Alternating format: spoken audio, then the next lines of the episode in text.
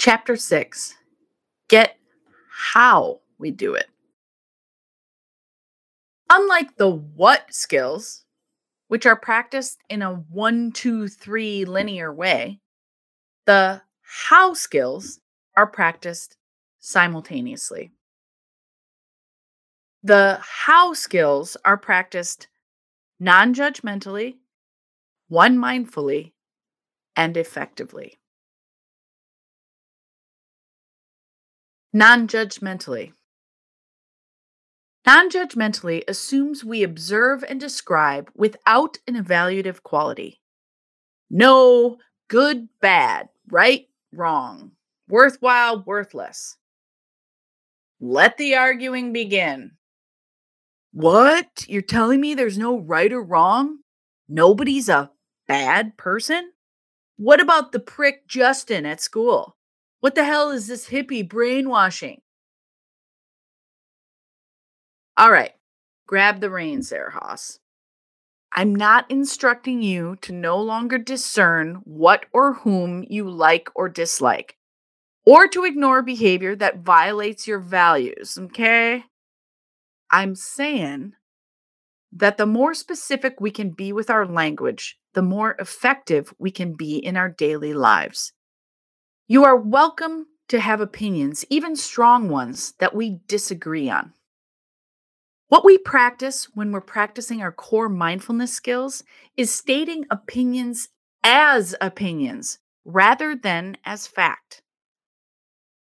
I don't like Justin. Gets no argument from me or mindfulness.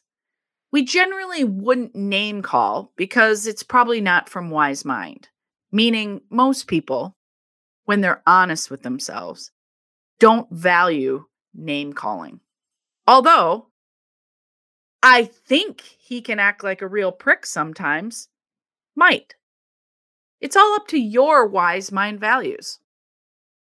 By the way, not all of your values are going to be the opposite of what your parents taught you. Some of them will match your parents' values, and that's okay. True freedom comes when your values are based on what is genuinely important to you not just opposing people you are angry with in the moment. Bottom line, this is a tough skill to practice and will take some time.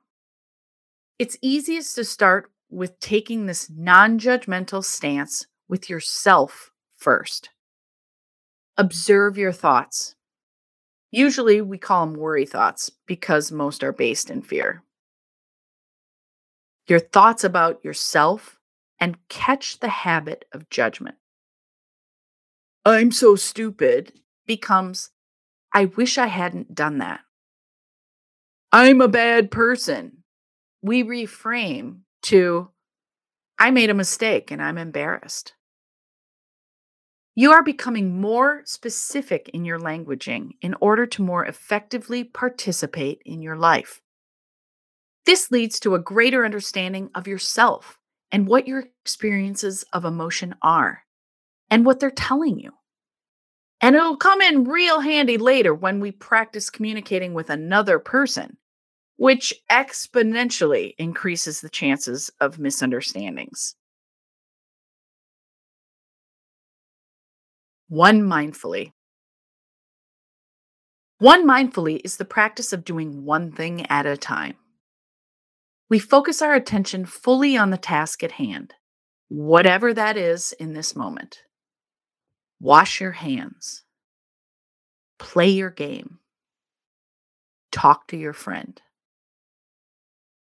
Be present with whatever it is you're doing right now. One mindfully can even be practiced with worrying. It's an old psych intervention to have people who have a lot of anxiety that interferes with their day to set aside a half hour at the same time each day to do all their worrying. Sounds nuts, huh? Yeah, but when your whole day is filled morning until night with intrusive worry thoughts, it can be effective to set aside that time to one mindfully worry. That way, most people can catch themselves worrying outside of that half hour and just coach themselves to worry later during that scheduled time. That cuts down on the daily amount right there. The second benefit to this intervention is that by the time the half hour comes, most folks don't have a whole 30 minutes of worrying to do. They find that most of that shit just repeats every time they feel fear. And when they've disciplined their mind to do it at the scheduled time, they run out of things to worry about in like 10 minutes and get bored with worrying. Kind of cool, huh? And it's not a trick. You can know everything about this intervention and it'll still work. Try it if you worry a lot. The one argument I almost always get when teaching one mindfully is well, what about multitasking? I'm not supposed to do that now? First of all, no one's making you do anything, so bag the victimy stance, yeah? Secondly, when you think about it, multitasking is more of a switching task anyway. You kind of go from one thing to another, even though there are several tasks in a certain time frame. So, how do you know if you're multitasking mindfully? So, how do you know if you're multitasking one mindfully? In my opinion, two ways. First, are you becoming emotionally activated or dysregulated? Are you feeling more and more anxious or frustrated as you engage in your tasks? Then you probably aren't in wise mind. Hey, if you're getting more and more excited and happy, more power to you. You may well be in your wise mind. In that case, giddy up. If you're stressed, you might want to slow down, breathe, and attend to one thing at a time. Secondly, how are the tasks going? If you're doing several things at once and all of them are kind of going to hell in a handbasket, you might want to check out if you're in wise mind. Effectively. Effectively is how we strive to do most everything in our lives. It's kind of like the what skill of participate in that way. In fact, I'd say we practice all the core mindfulness skills in order to effectively participate in life. What's your objective? To be right, whatever right even is, or to be effective in meeting your objective that's based in your values and emotionally regulated. In other words, at your baseline, calm, content, at peace free. Choice.